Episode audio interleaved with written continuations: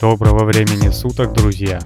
Это подкаст «Черный шум», а к вам с поверхности спустился Калайз Волстов и напротив него... Сергей Мирин. Здравствуйте. На всякий случай он здесь не был, он тоже спустился, мы оба спускаемся, никто здесь не живет из нас, слава богу, у каждого есть дом. Ну, и у меня вопрос... А все уже, наверное, задолбались его слушать. Давай не будем задавать его. Да, давай не будем. Что принес поверхность? Экс-министр иностранных дел Австрии Карин Кнайсель, недавно переехавшая в Рязанскую область, поделилась своими наблюдениями телеканалу РТ. По ее мнению, в сравнении с гражданами европейских государств, россияне намного дружелюбнее в отношении к незнакомцам. В Европе иностранцы нередко встречают гневные взгляды местных, в то время как россияне с удовольствием помогают заблудившимся иностранцам, даже если те не знают языка. Но мы с тобой неоднократно об этом говорили. Люди здесь дружелюбны и готовы помочь. Если подойти на улицу к прохожему и спросить у него дорогу, сказав при этом, что ты не говоришь по-русски, то на его лице появится широкая улыбка, и он подскажет. В Австрии или Германии в такой ситуации ты можешь сразу испытать на себе чувство неприязни, пояснила бывшая глава МИД. В настоящее время Карин активно изучает русский язык.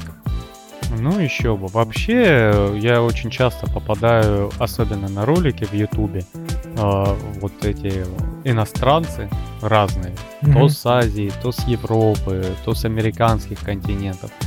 И они все немного в шоке пребывают от того, что у нас... общество. У нас есть общество, оно реагирует, и оно ведет себя как общество. По большей части это у нас наследие коммунизма, потому что у тебя был такой замечательный термин, как коллектив. И была общность. Профсоюзы, пионеры...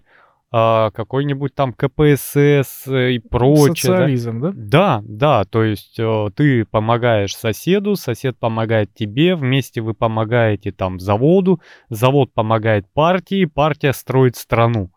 И вы все вместе, взявшись за ручки, идете ковать счастье будущего. То есть, ну, а в Европе такого нет. Во-первых, Европа очень сильно устала от беженцев, потому что там очень много беженцев, потому что все чуть что куда бегут? В Европу, да? Если мы сейчас посмотрим любые там какие-то волнения, вот, допустим, недавние с войной, не побоюсь этого слова, на Ближнем Востоке, потому что, ну, там война, кстати. Если мы посмотрим вот эту разницу, все говорили, ой, не специальная военная операция, война. Вот теперь видите, что такое настоящая война. Просто кварталами бомбят. И такие, ну, это трагедия войны. Вот и все оправдание. А наши там филигранно, чуть ли не там со скальпелем вырезают, осторожно, осторожно, с большими потерями. И все такие, вот, это война. Да нет, ребята. Хотите посмотреть, пожалуйста, вот вам разница. И учитывая, что конфликтов достаточно много, я об этом не раз говорил, у нас на планете постоянно идет война. В одном месте, в другом, неважно. В этих реалиях она просто стала к нам ближе. А то, что она была в Сирии, в Ливии, во Вьетнаме, в Корее, где только она не была. В Африке вообще они вон там, по-моему, бьются, где только могут. И все беженцы валят в Европу, потому что есть очень большая пропаганда, которая сама себе на горло наступает. То, что у нас хорошо. У нас сытно, у нас светло, мы цивилизация, да, и все ломятся туда. Вот опять же, к чему я вел с этим палестинским конфликтом. Посмотри, сколько людей с палестинскими флагами, да, ну, в основном это мусульмане, которые поддерживают людей с той же религией, да. Вот, если хочешь, я тебе объясню, в чем вообще прикол этой заварушки. Вот, и мы видим, что там очень много беженцев. Там очень много арабов, очень много темнокожих, очень достаточно азиатов, да. В той же Франции коренных французов, в Париже в частности, там что-то меньше, по-моему, 30%. То есть остальные это мигранты, беженцы, переселенцы и всех остальных. Интересно, и как же у них такая экономика серьезная? Неужели мигранты так все поднимают? Ну, почему паразиты такие никчемные, но при этом практически всегда сытые? Это колониальные страны. За счет кого? Колоний. Австралия до сих пор колония Британии, если что. Половина там Африки, вот сейчас, конечно, начали перекраивать, это колонии Франции. Они оттуда, в частности, Франция, она же такая, не-не-не, атомная энергия чистая, экология не касается, давайте не будем лезть. Остальной же Евросоюз отказался от атомной энергии, а французы нет. Почему? Потому что у них в Африке много колоний. А что в колониях интересного? Практически задарма полученный уран. Там очень много богатых урановых шахт, которые им продают практически за спасибо. Вот и все. Ну да, проклятие. Да, и ты получаешь на уровне, там, допустим, государства, я не буду глубоко в цифры лезть, достаточно дешевую электроэнергию. Если у нас уран добывается там рабочими в шахтах и этим шахтерам платят среднюю зарплату у нас, то африканцам, дай бог, водички нальют за то, что он полез в шахту и вытащил уран. Я слышал, по-моему, сколько? 5 планет должно быть, да, у нас, чтобы все жители нашей планеты жили как в Америке. То есть там, где сытно, хорошо и богато, да, ну, так везде не может быть. Ну и опять же, у них богатая экономика, но не люди. Ну так вся планета им платит за это. Все же привязаны к доллару, правильно? Ну, опять же, посмотри на Америку. Она живет за счет того, что у нее очень сильно работает, в частности, ВПК. Это же очень прекрасно для них, когда где-то идет война. И ты со страдающим лицом, полным сострадания, наверное, правильнее будет сказать, идешь, гладишь какого-нибудь очередного диктатора, вгоняешь его в долги, и за счет этого у тебя ВПК получает заказы на производство снарядов, патронов, оружия, техники и прочего. Но оно ж не просто так это делает, правильно? Ну, сначала да. ВПК получает заказ от государства, и государство платит. А само государство вгоняет других там, вон где-то там, в долги. И потом эта страна очень долго и очень больно за счет своей экономики расплачивается со своими спасителями. Как было у нас на заре, по-моему, 90-х годов, вот Ростов-на-Дону возьми, продали немцы нам автобусов.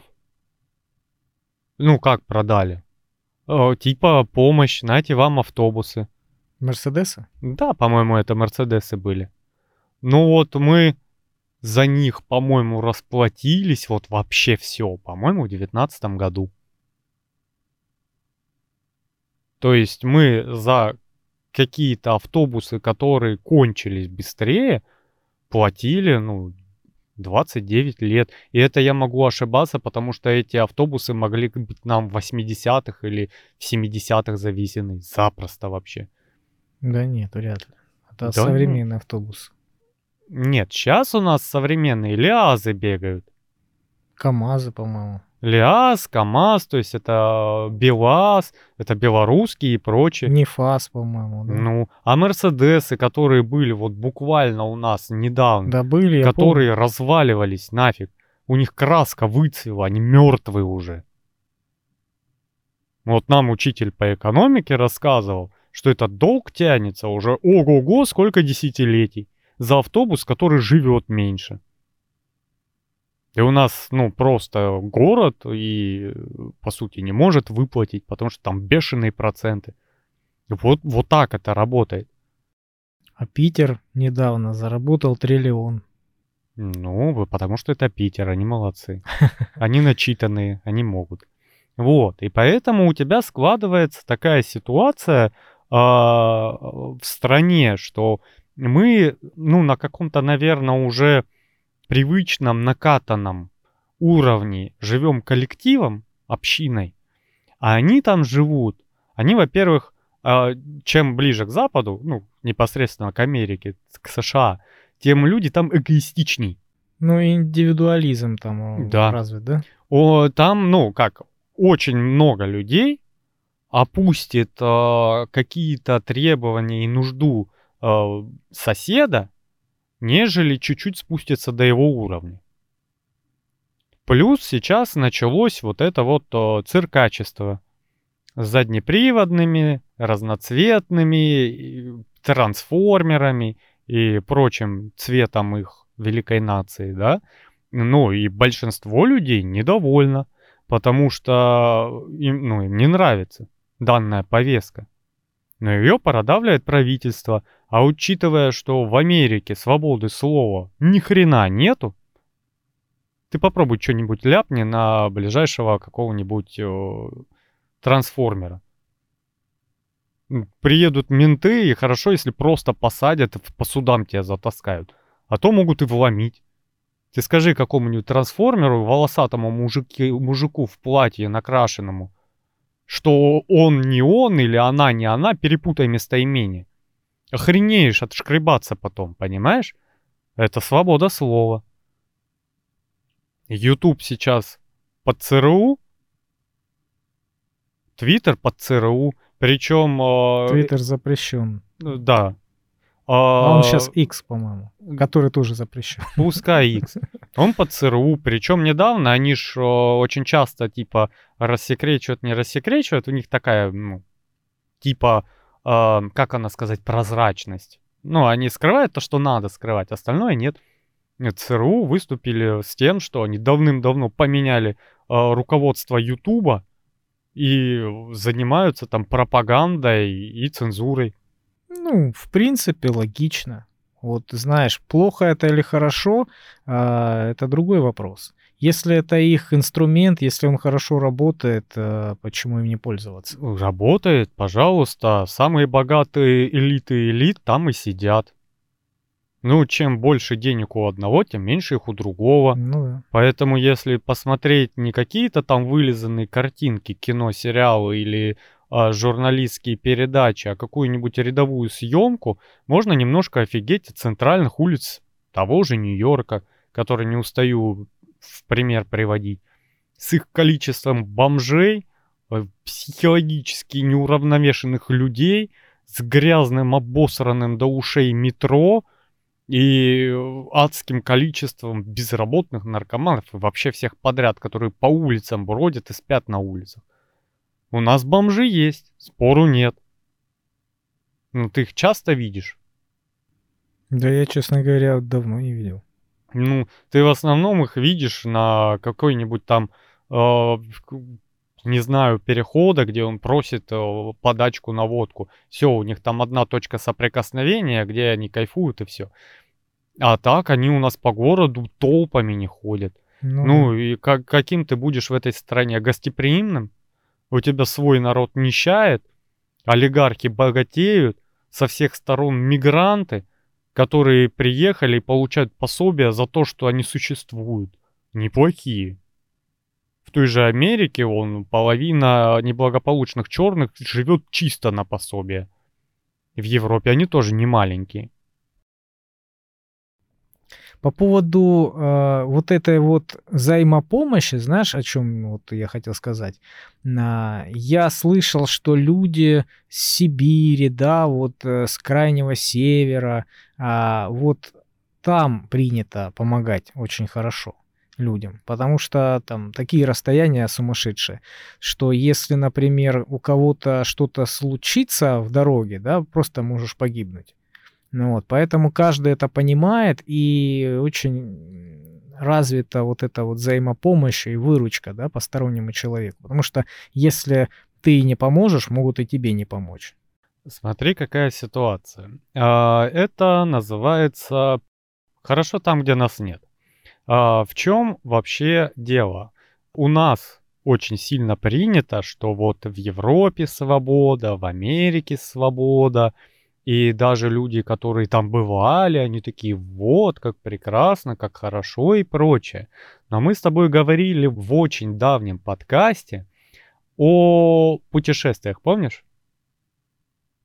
Там еще на заставочке два мальчика идут в путешествие. Да. И мы говорили о том, что вот оно хорошо, когда ты приехал туда отдыхать. Ты приехал туда с определенным настроением, с определенной суммой денег. У тебя она есть, и ты хочешь ее там оставить. Да, и в большом количестве случаев ты пойдешь в какой-нибудь ресторанчик, пускай даже фастфуд, чем сейчас в отеле возьмешь кастрюлю и начнешь варить борщ. Ну это дико, ты ж отдыхать приехал, понимаешь?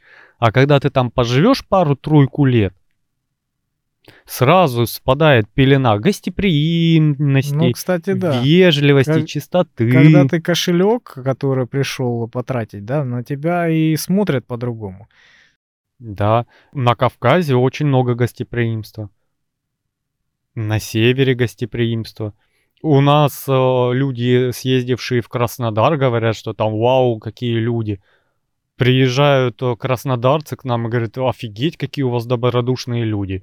Понимаешь? Потому что они не живут здесь, и мы там не живем. Это так и работает, потому что ты каждый день вертишься в определенном слое населения, скажем так, да? Я не говорю о маленьком коллективе, но ты выезжаешь на дорогу, и вот они люди, которые живут в основном на твоем районе.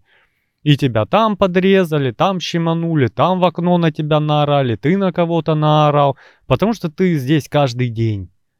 И ты здесь сюда не отдыхать приехал. Ты здесь живешь и работаешь. А когда ты приезжаешь в другое место, и ты там гость, тебе отношение другое. Не обязательно потому что кошелек.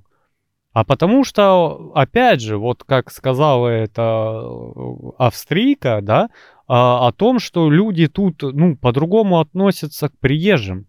Потому что, ну, когда у тебя каждый день твой сосед задалбывает своими просьбами, ты его в определенный момент начинаешь, ну, ненавидеть, избегать, потому что он задолбал, то ему то сделать, то ему это сделать, то ему в долг дай, то он не может сам полку прибить и прочее, да, а тут приезжает какой-то веселый там американец и на ломаном русском пытается что-то тебе сказать, ты уже смотришь на это, ну, как развлечение, что ли. То есть тебе интересно, тебе любопытно, тебе хочется повзаимодействовать и что-то сделать. Мы много раз об этом говорили. Я в том числе на себе это испытывал. И у меня, знаешь, вот прежде всего вот мысль одна и та же. Вот что этот иностранец увезет с собой, да? Какое впечатление о нашей стране? Да. Ведь я и есть это впечатление. Я не хочу, чтобы он дома говорил, да, там одни сволочи, скоты, меня там ненавидели, меня там пытались убить или еще что-то, да, то есть Россия там, ну, отвратительная страна. Я не хочу, чтобы он так думал. Я хочу, чтобы он о моей стране говорил только положительное, понимаешь? Ну вот, поэтому мы так и относимся и к приезжим, и к иностранцам. Да. И опять же, я вот говорил, что у нас очень многие считают, что вот там много свободы и прочее, опять же. Ну да, опять же, ты приезжаешь в Европу, там чистенько, красиво, все убрано, заборчики все в одном стиле, все дома подкрашены и все остальное. А за счет чего? За счет того, что вот эти все европейцы, которые приходят домой и хотят отдохнуть, да? Нет. Извините, у них штрафы за внешний вид дома такой, что он обязан, ну, как бы в свои выходные дни стричь газончик, красить заборчики, да, и делать все в одном стиле, латать и обслуживать так, как тебе скажут. Потому что к тебе придут и наденут тебя на большой жирный крючок.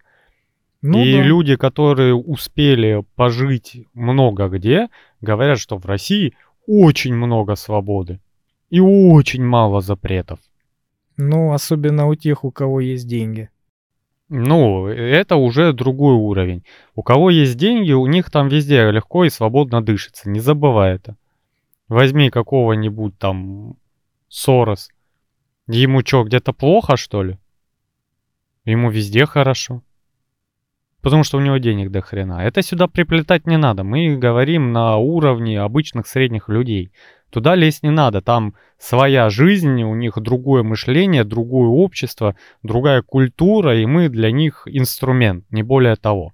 И сравнивать, не стоит. Нет, я к тому, что хорошо жить, а хорошо жить еще лучше, знаешь. Да, да. Так что поздравляем, не зря к нам едут то Стивен Сигал, то, как его звать, Пьер Ришар, по-моему, не Ришар, не помню. Жерар Депардье. Жерар Депардье. Монсон. Да. Это боец, который. Да. К нам люди, которые сюда приехали не просто там разочек посмотреть, кайфануть и уехать, а они, в страну влюбляются.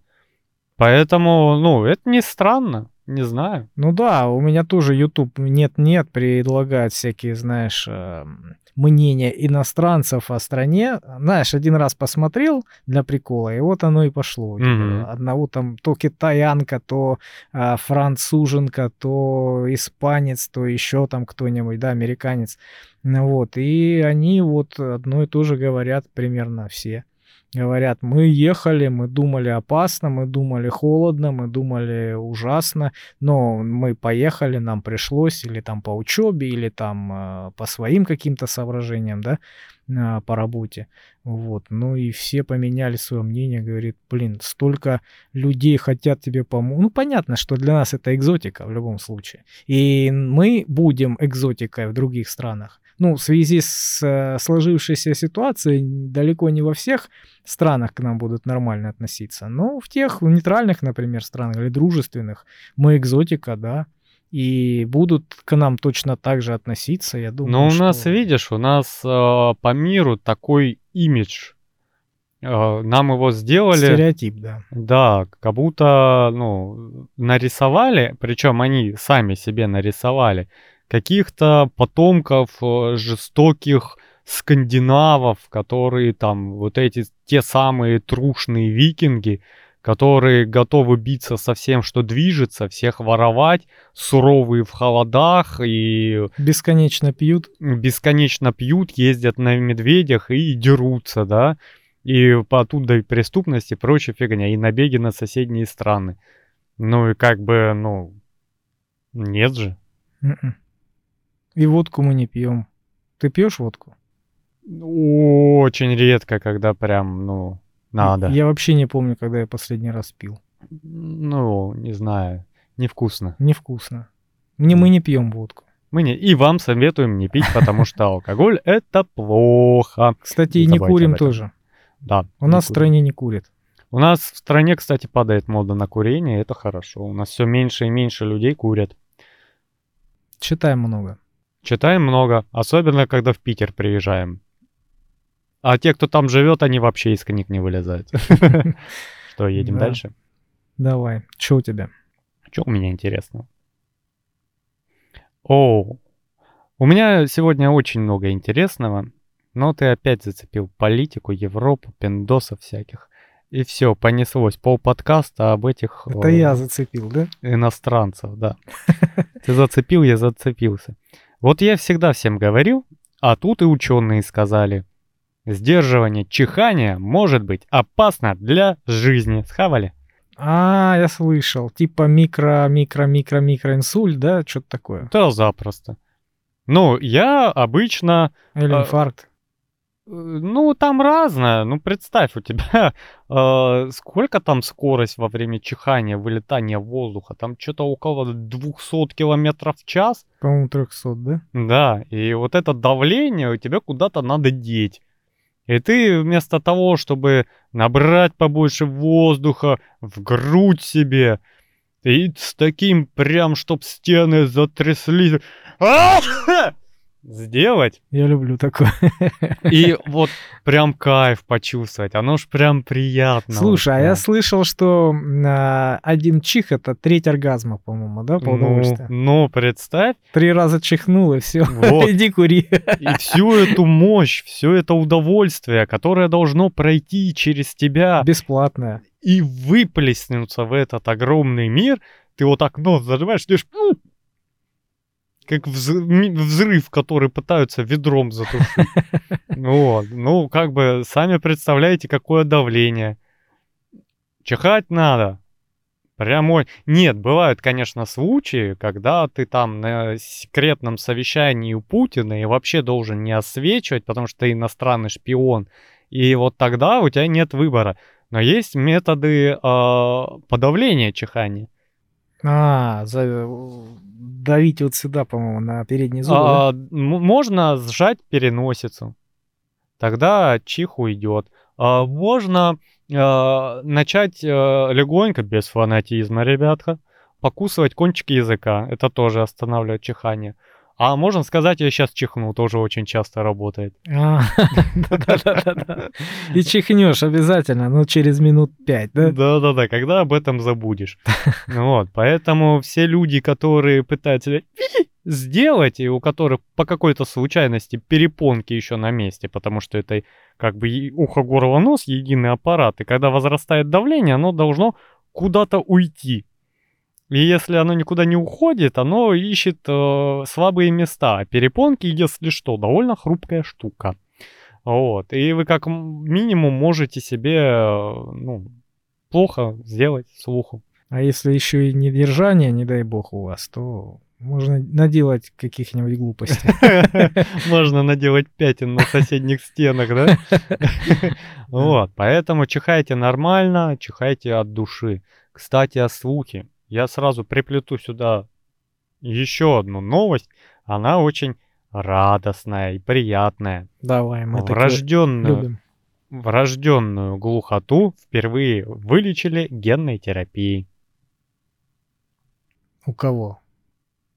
У людей с врожденной глухотой. Ничего себе, что они теперь слышат нормально, да? Ну, им дают какую-то таблеточку, они эти таблеточки принимают. И все, и со временем у человека возвращается слух. Таблетки? Да. Я думал, там хирургическое вмешательство, там полголовы разрезать, там что-то вытащить, что-то закрутить. Вот как люди, у которых удалили какие-то места, скажем, которые отвечают за выработку определенных гормонов. Например, там у женщин удаление яичников, удаление там щитовидки и прочее. Что начинают делать? Их же не ложат под нож, чтобы им поправить. Они вот втирают в руку, в плечо себе гормоны. Втирают, и этого достаточно. Ну, а почему вот так вот не поправить какой-то недуг? Вообще уже скоро изобретут, наверное, таблеточку. Ты ее скушал, у тебя все такие гены стали. Все такие, не просто гены, а генадии прямо. И ты весь такой, как младенчик, без единой этой... какой-то отклоняшечки, вот. Поэтому вот до сюда уже добралась медицина. Очень хорошо. Да, мы на пороге больших открытий, на самом деле. Да. Знаете почему? Плохая новость. Потому что войны ускоряют медицину. Война — отец всего. Да. Ну, дай бог дожить. Живы будем, не помрем. А помрем, живы не будем. Не расстраивайтесь. Мы вообще, если так глобально взять по сути, курьеры, которые должны пронести семя, оставить потомство и уйти. Мы просто курьеры своего генофонда. Ну, главное прожить жизнь с кайфом. С кайфом. Ауф. Да. Вот. Нет, ну все хорошо в меру. Когда ты кайфуешь и другим не мешаешь, да ради бога, хоть закайфуйся. Ну да. А когда это начинает мешать другим, это уже проблема, которую надо пресекать. Да. Потому что мы живем в обществе. Да. У нас ученые из Института цитологии и генетики Сибирского отделения Российской академии наук внедряют новую сельскохозяйственную культуру мискантус. Слышал такое? Нет. Раньше эти злаки росли в основном в Азии, Австралии и в Африке. Но ученые вывели пригодный для российского климата сорт сарановский. Мискантус – это многолетний злак, достигающий 2 метров в высоту, дающий большое количество биомассы. В нем содержится 48% целлюлозы. Это позволяет использовать растения как базовое сырье для многих производств. Из него можно сделать биоразлагаемый пластик, целлофан, картон, бумагу, целлюлозную нить, биобетон, посуду, удобрения, биотопливо и прочее. Жрать-то его можно? Нет. Блин. Целлюлоза это. Если выжечь из целлюлозы кислород и водород, можно изготовить углеродное волокно. Из него сделать крыло самолета, например. По сути, это многолетняя культура, которая в течение 20 или 30 лет может давать урожай около 10-12 тонн с гектара. Вот. Причем незначительный уход за культурой требуется лишь первые 2 года, а потом только успевай собирать урожай. Хлопчатник, например, это то, из чего делали целлюлозу, требовательная культура, и высаживают ее каждый год. А древесину можно вырубать раз в 70 лет. На многих непригодных для зерновых культур почвах мискантус прекрасно растет. На заболоченных, там, на низкоплодородистых таких, знаешь. Вот. Сейчас формируют сеть предприятий, которые будут производить и перерабатывать многолетник в целлюлозу. Короче, прикольная, конечно, штука, но главное, чтобы не получилось как с борщевиком. Ну, да. Ну, посмотрим. Опять же... Это сорняк, по сути. Да, сейчас люди немножечко поумнее, если не будет какой-то производственной халатности, то все будет нормально. Вот. А так, ну ты сказал мискантус, я себе уже что-то вкусное начал представлять. Ты говоришь, там это зерновая какая-то злаковая культура, я такой... О, еще думаю, мискантус. Обычно же ты... С мясом, наверное, связано, да? Нет, ты такой читаешь какую-нибудь гречку с парадигмус альфа-2, а это обычная гречка, по сути. И если назвать это обычной гречкой, оно уже вкусненько и несложно. А как полезешь в какой-нибудь справочник, там такое длинное, что ты пугаться начинаешь, может, оно тебя съест. Вот, я думал, ты сейчас скажешь что-нибудь типа разновидность какого-нибудь... тмина, а это оказывается... Дыня с арбузом, что-нибудь такое, да? Да, более такая культурная, не культурная, как правильно сказать, более простая в производстве вещь, нежели хлопок, например. Ну, это сырьевая такая культура, из которой можно много чего сделать. Ну да, потому что тот же хлопок, ну, он требовательный. Ему и климат подавай, и почву подавай, да, и все остальное. Да, каждый год его высаживай, ухаживай, да. Все остальное. А такие вещи, как этот мискантус, ну, больше напоминают бамбук. Весь такой себя полезный, растет как не в себя. Ну да. Он как, ну, я посмотрел на фотках, он такой огромный, как камыш, знаешь, такая трава высокая. Вот. Ну и прикинь, если он растет как сорняк без ухода 20-30 лет, и то это вот они только-только сделали этот сорт, который пригодный для России, да, вот, но потом же будут улучшать. Да. Вот в хлопчатнике там много, конечно, целлюлозы в процентном соотношении, да, от биомассы.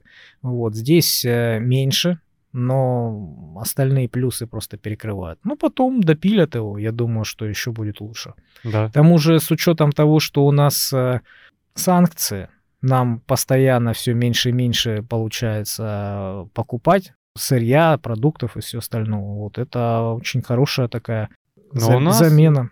Очень вообще великолепно получилось. Есть такая неприличная пословица, называется «Нас ебут, а мы крепчаем».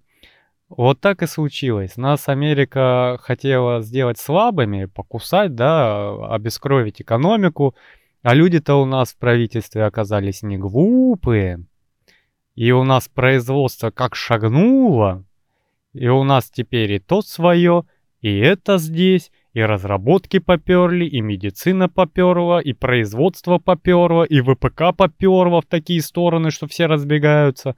То есть, ну, мы стали сильнее, сейчас это будет больше и больше, мы будем отказываться от какого-то импорта и будем работать на себя и экспорт.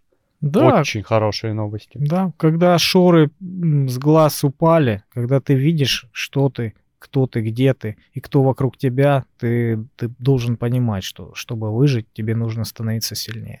Да. И благо у нас не Ельцин во главе, который просто все допродал и развалил еще на более мелкие куски и ушел, да? А да. Вы жалуетесь. Не жалуйтесь. Если вы, как говорится, не понимаете систему, не надо быть против. Приспосабливайтесь. Не вы эту систему создавали, она была до вас и будет после вас, и нас тоже.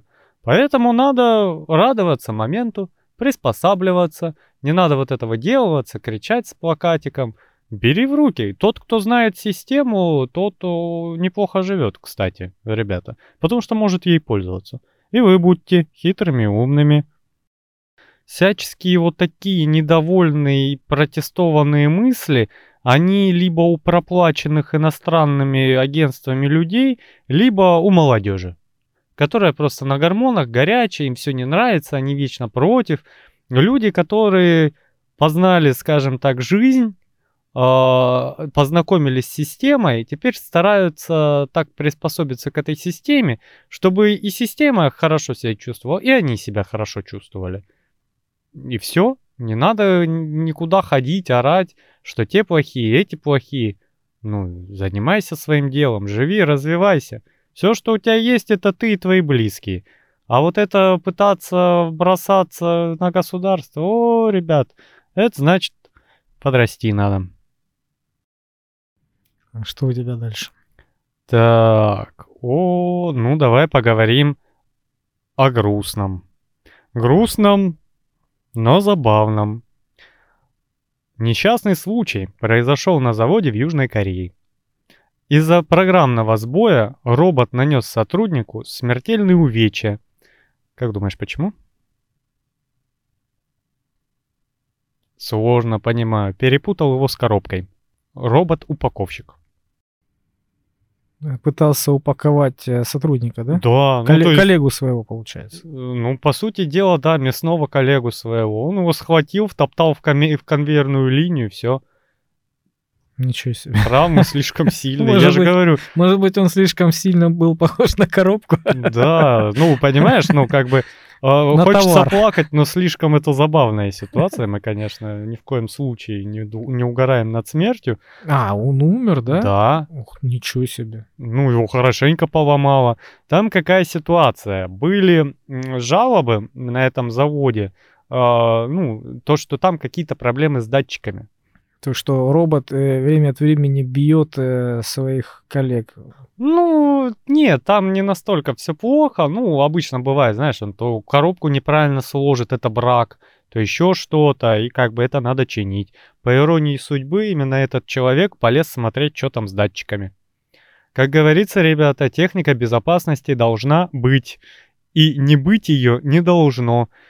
Поэтому, если ты уж полез там смотреть, что там с датчиком, или, может, там что-то заклинило и подзастряло... Ну, выключи его из розетки. Выключи, да, потому что, особенно на производстве, это же часто на производстве, потому что у тебя идет конвейерная линия.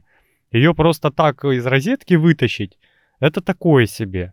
Потому что это ответственность, это потери, это встает цех весь и прочая ерунда, да? Поэтому...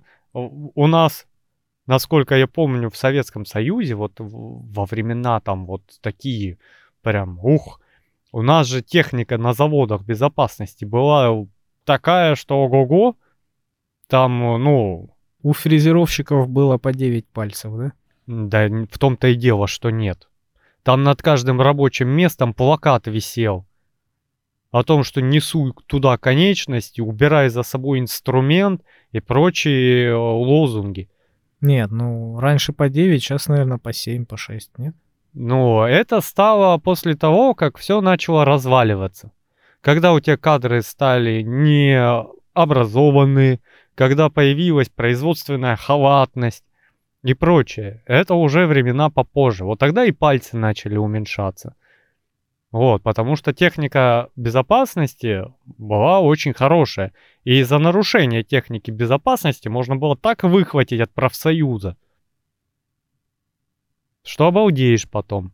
У нас вот занимался я как-то строительством предприятия по переработке и добыче калия. Вот там, если тебя на рабочем месте без защитных очков застукали, тебя могут уволить моментом. И проверяющие ходят. А если без каски, вообще даже разговоров не будет. Каска должна быть на твоей башке. Где ты ее можешь снять? А. В бытовке. Б. За территорией предприятия.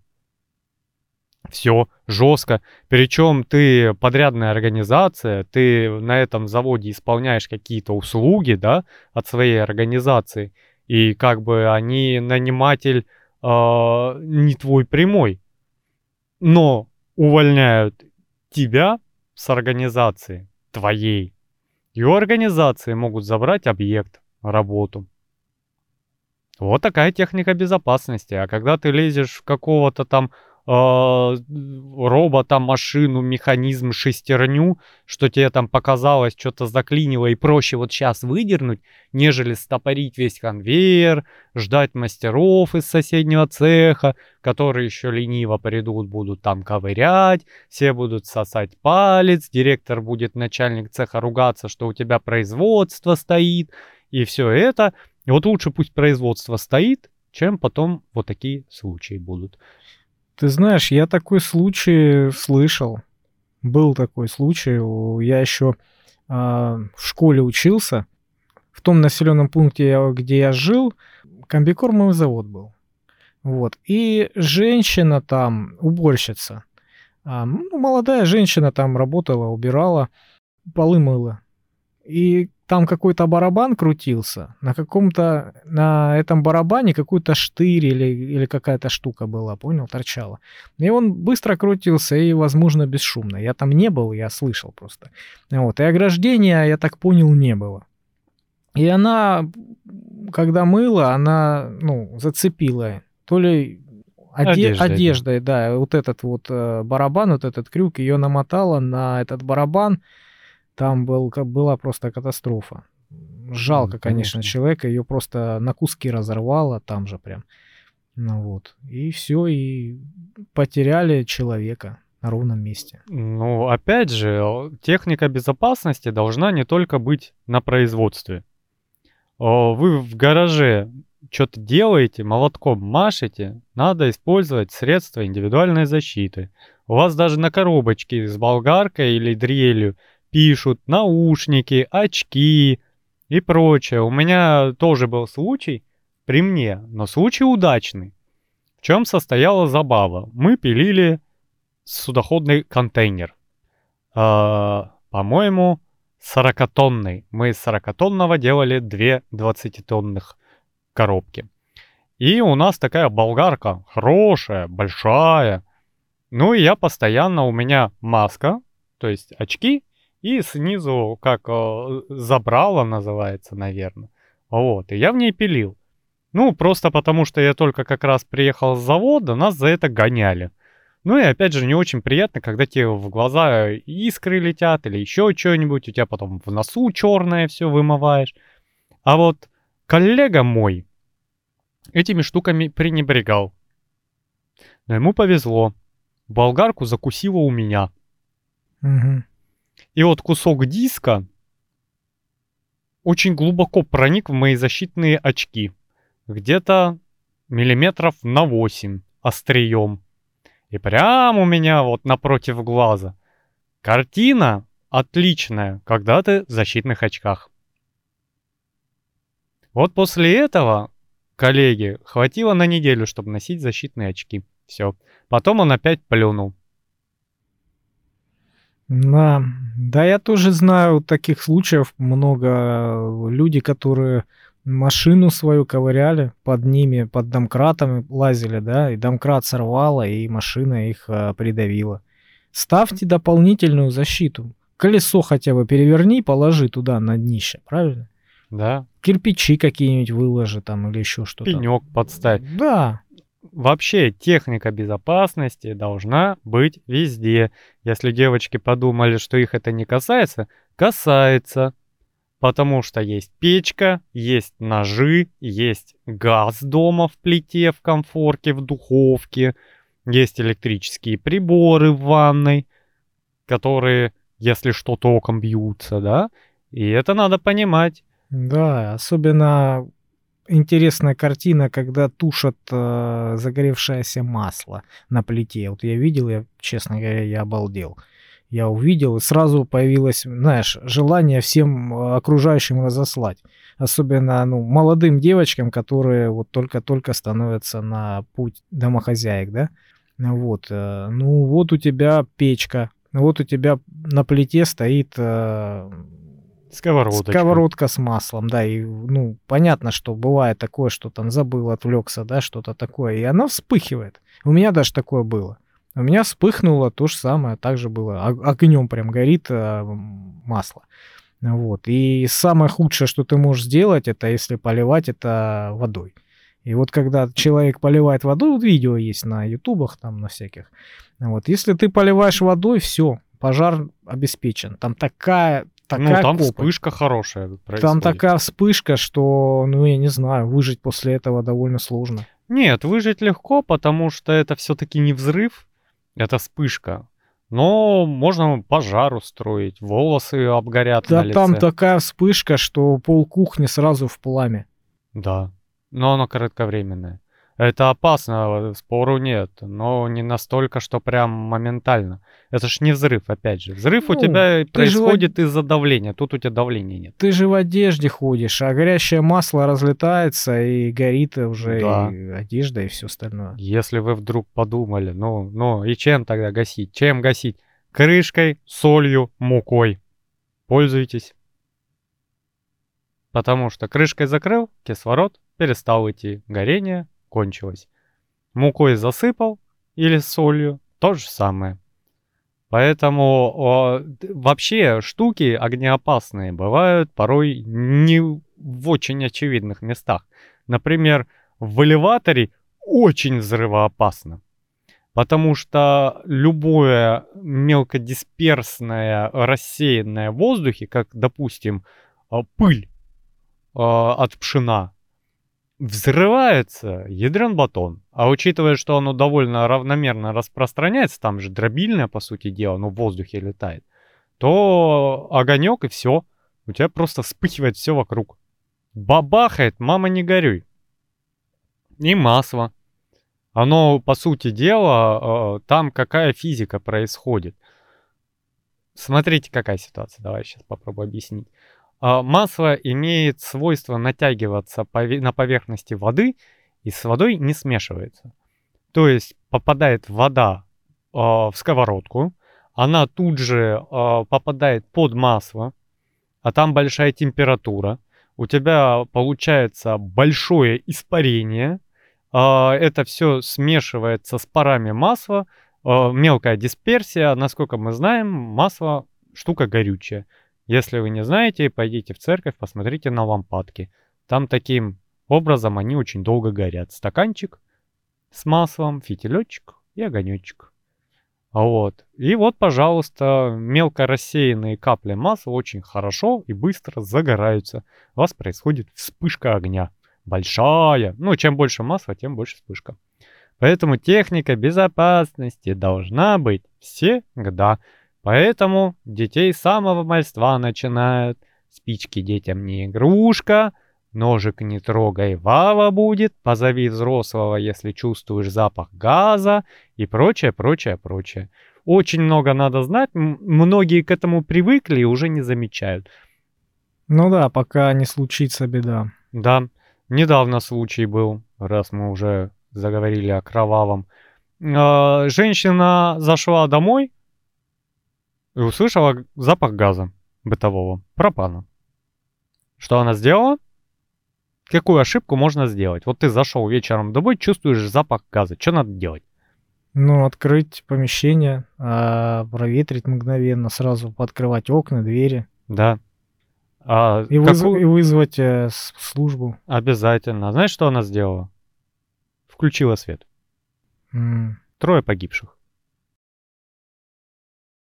Я слышал, знаешь что, еще когда машину заводили в закрытом гараже без вентиляции, да, а под машиной, яма смотровая. И угарный газ, который тяжелее воздуха, он, естественно, скапливается там, основное его количество, так как он тяжелее. и он не имеет ни цвета, ни запаха и все остальное. То есть человек полез туда под машину и сразу же и копыта откинул, потому что он задохнулся там нафиг. Пошел второй вытаскивать его, точно так же задохнулся, потому что думал, что у того там, ну, приступ или еще что-то, он не подумал об этом, понимаешь? И так 2 или 3 погибших было, где-то на Кавказе я слышал. Да, это называется угорел.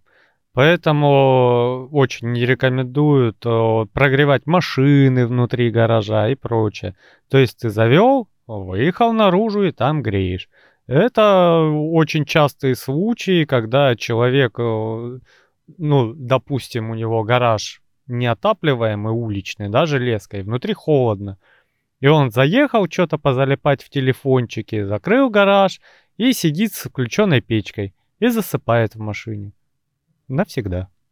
Поэтому, ну, что мы вам объясняем? Но вы у нас взрослые, смышленные люди. Поэтому вы должны знать элементарное. Мы вас достаточно настращали. Что у тебя? В Екатеринбурге на днях произошел случай. У девочки 11 класса один негодяй решил отобрать телефон. Ну, ситуация банальная, но у меня, честно говоря, зацепило. Я посмотрел видео, короче. Не знаю, я прям злиться сильно стал. Вот. Короче, ситуация такая.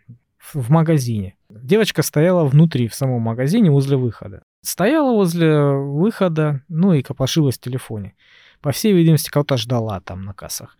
Вот. Рядом с ней в нескольких метрах стояло существо с виду мужского пола, в капюшоне и с пивом в руке. Вот, стоит и смотрит на девочку, короче, пялится. Вот, стоял, а потом резко подошел, ну, рванул телефон, толкнул ее и пошел на выход. Но девочка оказалась боевой и не испугалась ублюдка. Выходя с ним из магазина, она сначала не отпускала телефон, а потом вцепилась в урода и, по всей видимости, звала на помощь, кричала. Тут же вслед за ним выскочил охранник, женщина и несколько мужчин, сотрудников магазина. Вот. Камера на улице показала, что телефон тут же вернули ребенку, а эту мразь отпустили. Хорошо, что, конечно, она не пострадала, хорошо, что он ее там не бил, там, не порнул, не какой-нибудь там, не пшикнул, ничего. Вот. Но я сразу прям, когда увидел, да, меня это возмутило, я начал прям вот в голос начал кричать: да как так, да почему вы его отпустили, вы что, гоните? Я тебе объясню. Знаешь почему? Потому что охранники очень быстро отстают, когда ты говоришь им: вызывайте полицию. Ну, я понимаю, что он не имеет права бить он там или еще что-то. Он не имеет права вообще ничего делать, даже задерживать тебя. Не имеет. Поэтому вызов полиции для охранника — это чревато последствиями. Почему? Он имеет право тебя и задержать, и остановить, если будет ущерб магазину. Или какое-то правонарушение. Я недавно разбирался в этой теме, буквально месяц назад. Не имеет. Он не имеет права ни задерживать тебя, ни пальцем тебя трогать. А если он это делает, он делает это на свой страх и риск, с учетом того, что он может потерять работу, потерять лицензию охранника, еще и получить административку. Нет, он не является представителем структур правопорядка. Он не имеет права. Поэтому ему проще отпустить вот это существо, нежели потом потерять работу за свои добрые поступки. Не имеет. Нельзя. Ну, я бы так не поступил. Есть такая практика, у нас, по-моему, нету, называется гражданский арест. Вот гражданский арест, надо почитать. Я слышал, что была такая инициатива, хотели принять, не знаю, врать не буду, приняли ее, эту инициативу или нет, на том, что человек может задержать другого человека до прибытия полиции, если есть налицо преступление какое-то. То есть он имеет это право сделать. Ну, понятно, что потом будет разбирательство, если это было незаконно, да, задержание вот это все, то он ответит сам за это, понятно. Вот. Но я слышал, что такое вводить собирались.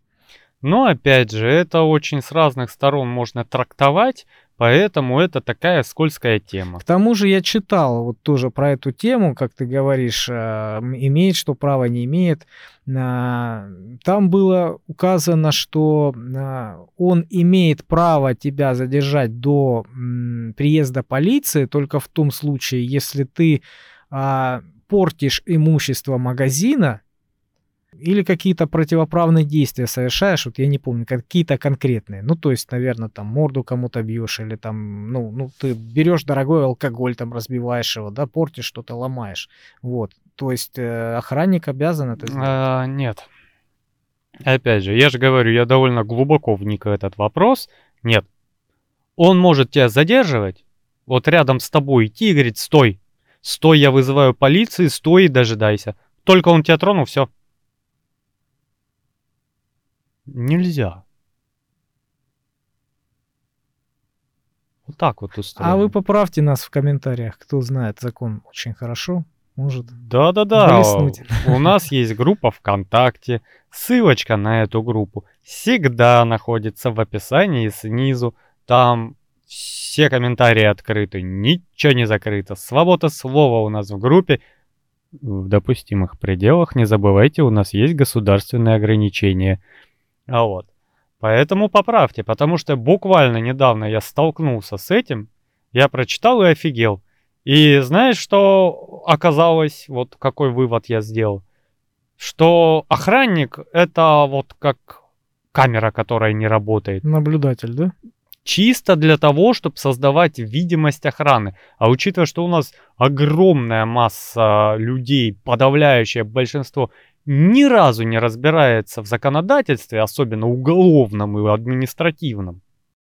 Ну, знаешь, смотри. Ну, ты подойди и спроси к любому человеку. Он скажет: да, имеет право задержать. Да. По факту нет. Да. И кто знает, что нет, скажет: я сейчас вызову полицию. Ты не имеешь права, меня задержат. Развернется и пойдет.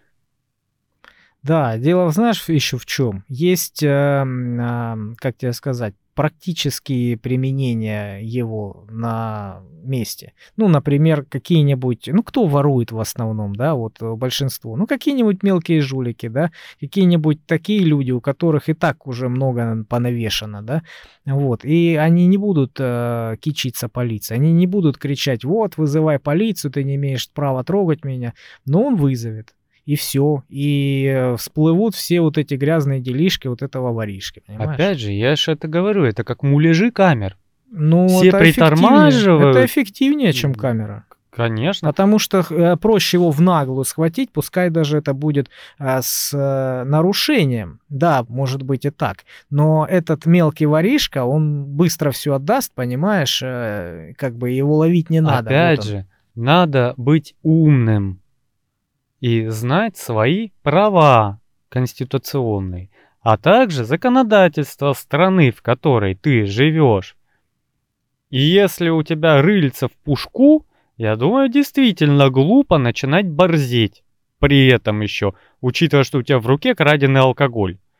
Потому что, ну, ты правильно сказал, психологически он охраннику отдаст эту бутылку и пойдет, потому что иначе он залетит. Ну да, если просто камера его зафиксирует. Я не про те камеры, я не про то тебе говорю, да слушай меня. Да. Опять же, он не имеет права охранить трогать, но учитывая, если человек, у которого рыльца в пушку, он просто перепугается, он не станет усугублять ситуацию. Даже если он будет знать, что охранника уволят, он этого охранника в виду имел, потому что его могут посадить. Что там с охранником будет, не сильно будет ему потом подспорьем. А про камеры я говорю дорожные, которая висит болванка, и все притормаживают, и никто на автобусную полосу не суется.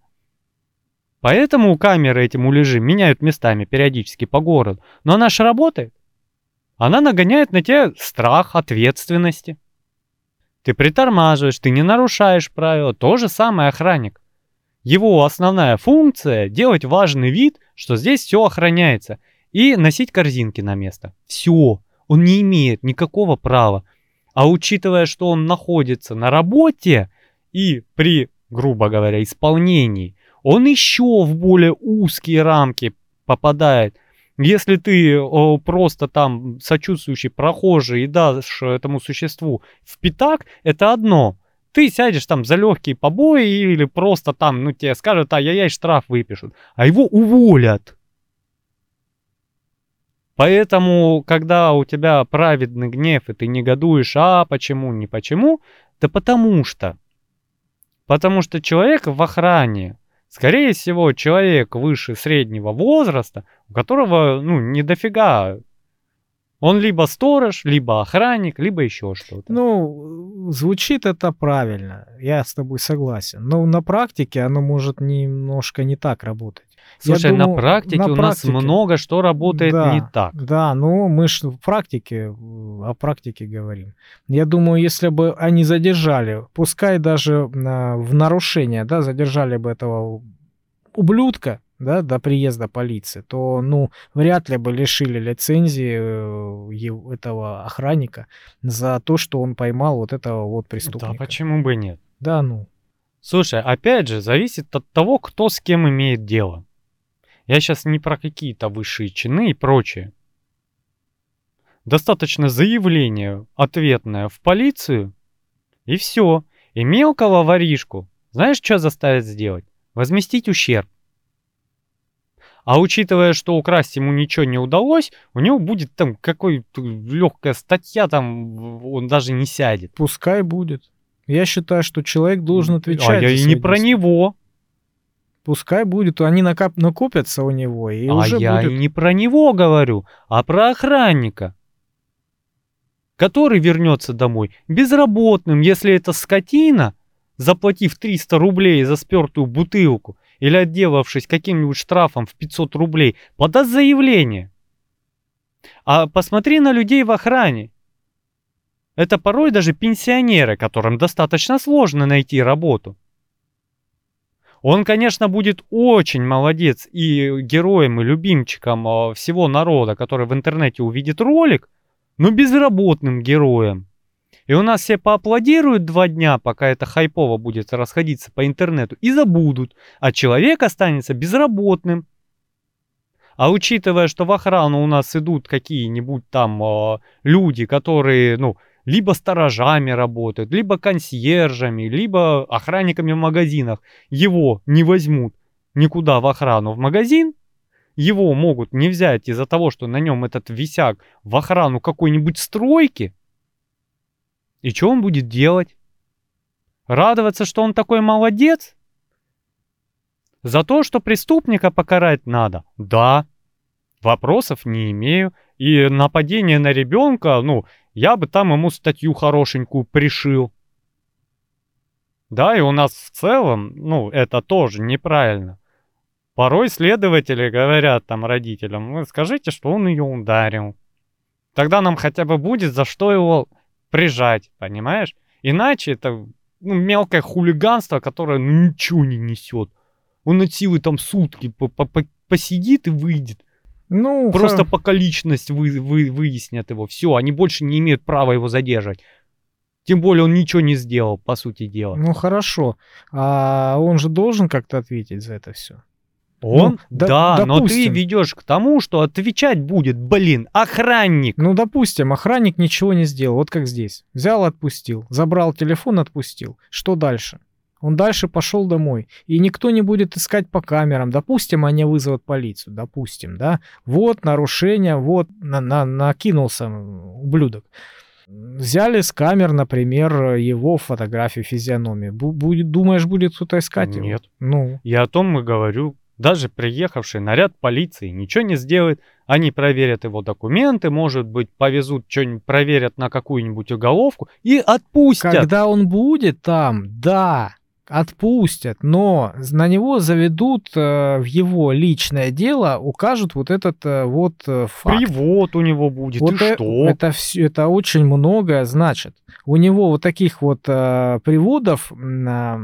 накопится со временем достаточно. Если он такая скотина, если он ведет маргинальный образ жизни, вот так вот себя позиционирует как скотина, то рано или поздно он совершит какое-то нормальное преступление, ну, обычное преступление. И его посадят. Вот эти вот мелкие огрехи его зафиксированы, они будут создавать его образ, понимаешь? И он не отделается. В уголовном праве, я понимаю, о чем ты говоришь, у него не будет смягчения наказания. Ну да.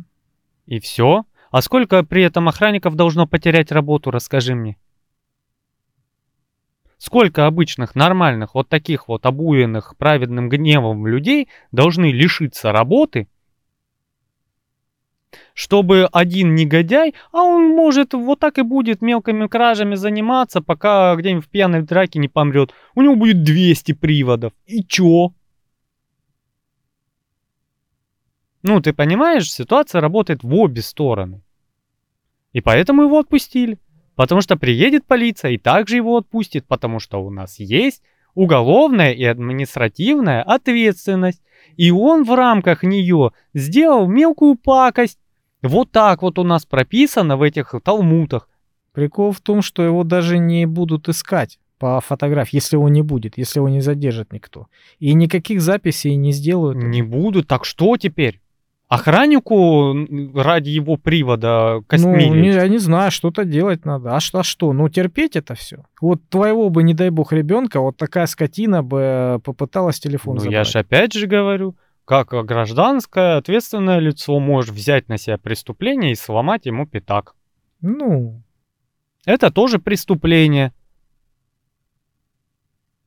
Потому что есть вот это вот «я сейчас» и бить в грудь. А есть у нас законы, есть у нас люди, которые им подчиняются и должны подчиняться. И если он один маргинал, не подчиняется законам, да, не обязательно должны закон нарушать охранники, продавцы, прохожие. Понимаешь? Хватать его не имеют права, бить его не имеют права, охранники его задерживать не имеют права, понимаешь? Это по законодательству. А знаешь, почему так? Потому что работает в обе стороны, потому что если разрешить это делать, во-первых, надо ужесточать прием охранников на работу, а это значит большинство вот этих людей, которые сейчас у нас в магнитах, пятерочках, перекрестках сидят, на работу это уже не попадут. Потому что там будет высокая степень аттестации. Раз. А если ее не будет, то начнется беспредел с другой стороны, когда охранник подумал, что ты что-то спер и разбил тебе в рожу. И он при исполнении, он имеет на это право. Нет. Думать надо во все стороны. Задерживать и разбивать морду, это разные. Задерживать человек, он его схватил, человек споткнулся, упал, головой ударился, у него синяк, все. А он имеет право. Не, ну он подумал. Полиция же тоже нарушителей всяких сажает в машину аккуратно, чтобы не было синяков. Понятное дело. Потом дороже отписываться. Но это люди, которые наделены правом на насилие в рамках определенных. А если ты это право на насилие убираешь со специальных служб и полиции и переводишь на каких-то мелко отдельных взятых гражданах а-ля полицейские, ты теряешь власть. Понимаешь? Вот в чем проблема. Вот как у нас было с вот этими ЧВК, в чем проблема была? У государства должна быть монополия на насилие. Это и есть государственность. Как только ты разрешаешь насилие на не полицейских, не военных, не ФСБшников, а где-то в отдельной области, у тебя там вырастает очаг силы, который в один момент может развернуться и приехать в Ростов на танках. Поэтому я тебе говорю, праведный гнев, это, конечно, очень прекрасно. Я сам им преисполняюсь очень быстро и как бензин, понимаешь, разлитый. Но дело в том, что думать надо глубоко и широко, потому что праведный гнев очень часто людей справедливых и правильных загоняет в тюрьму. А гад так и уходит с мелким нарушением. Есть очень хорошие случаи. Случай был не помню, лет 10 назад, на Кавказе. Мужчина пришел домой, у него дома грабители, насилуют его жену и дочку. Причем жену они уже убили, а дочь насилуют. Что он сделал? Зарезал обоих. Рассказать, насколько он сел? Навсегда. А вот этот ублюдок, если бы выжил, что бы ему было? Нападение. Если он в убийстве матери не участвовал, что не доказано, а изнасиловал. Ну, сколько дают за изнасилование? 8 лет. Он вышел бы через 8 лет. А отец, который поступил правильно, и я был бы на его стороне, но я не суд. За двойное убийство, учитывая, что он еще в состоянии ярости, там, ну, не просто чиркнул один раз, а долго калашматил. Убийство двойное, с особой жестокостью. Пожизненное. Не, ну такие, конечно, мы ситуации видели, слышали. И про боксера, который то же самое поднимался домой, в подъезде услышал, увидел, что его дочь насилует какой-то, ну, ублюдок, да, маньяк. Вот, он то же самое, его, недолго думая, ему дал в морду, и тот умер. Все. Его, по-моему, посадили на сколько там? На 15-ку? Ну, 14 у нас, по-моему, за обычное. Ну, опять же, я говорю, вот этот праведный гнев иногда. Ну да, иногда он боком выходит. Да, и поэтому охранник, который не схватил его, а он же не будет, он же не просто ляжет. Он начнет брыкаться, завяжется драка. Ну, как раз завязалась драка, ты его угомонил. Отлично. Ты же не будешь стоять в стороне. А ты же спровоцировал драку. Он к тебе драться не лез, он убегал. Он когда полез к девочке, он сам тогда уже все спровоцировал. Да это ты так решил, а не законодательство, понимаешь? И опять же я тебе говорю, человек уволен. Да, в полиции нормально, ребята, договоримся. В полиции, ребята, должны тоже исполнять закон и не превышать свои полномочия. И если ты договорился, они там не должны быть. Они должны быть уволены. Я опять говорю, на закон надо смотреть со всех сторон. А не так, что я выхватил меч. Ну, нет. Есть же закон, есть здравый смысл. Правильно. Все ж понимают, если что это скотина. Если ты широко посмотришь, ты увидишь в этом здравый смысл. Я тебе объяснил, почему. Ну, на то и суд, на то и представители власти, чтобы разбираться в таких спорных конфликтах, ситуациях. Да, поэтому, как ответственный гражданин, ты должен запомнить лицо этого негодяя, вызвать полиции, составить заявление и дать показания. Все, что ты должен сделать. Ты не имеешь права на него ни прыгать, ни бить, ни прижимать к земле, ни бить шокером, ни брызгать в глаза. Вызвал полицию, описал ублюдка и подал там, дал показания. Заявление ты не составишь, заявление должны составить родители потерпевшей девочки. И красочно описать, что он сделал девочке, какую травму там душевную или физическую нанес. И уже будут заниматься своей работой люди, которых это работа, а не охранник, который должен вылететь с работы, потому что он решил стать героем. Ладно, ты своего охранника прямо задушил. Я ж говорю, если ты такой праведный, сделай все по закону. А если ты нарушаешь закон, какого хера ты требуешь от другого человека его соблюдения? Ну, он первый начал. Он первый начал? А ты первый плохо кончишь, скорее всего. Вот не надо так делать. Нельзя людей бить. Никто не говорил побить. Я ж опять же говорю, он будет вырываться, он будет сопротивляться. Он тебя ударит, или ты его там в порыве чего-то зацепишь, или пока будешь прижимать, там ему вывихнешь сустав, или задушишь, как американские полицейские любят негров душить коленкой при задержании. Ну, можно многозначительно посмотреть и ударить шокером без следов, чтобы... или пшикнуть чем-нибудь. Ладно, ребята. Это шутка. Соблюдайте закон, это важно. И если вы соблюдаете закон, тогда вы можете требовать соблюдения от других. А мы на этом будем возвращаться на поверхность. Настало наше время. А вы заходите на наши интересности. Мы тут приносим с поверхности какие-то интересные штучки и жарко их обсуждаем. И все жарче и жарче. Приходите. Приходите, будем вас ждать.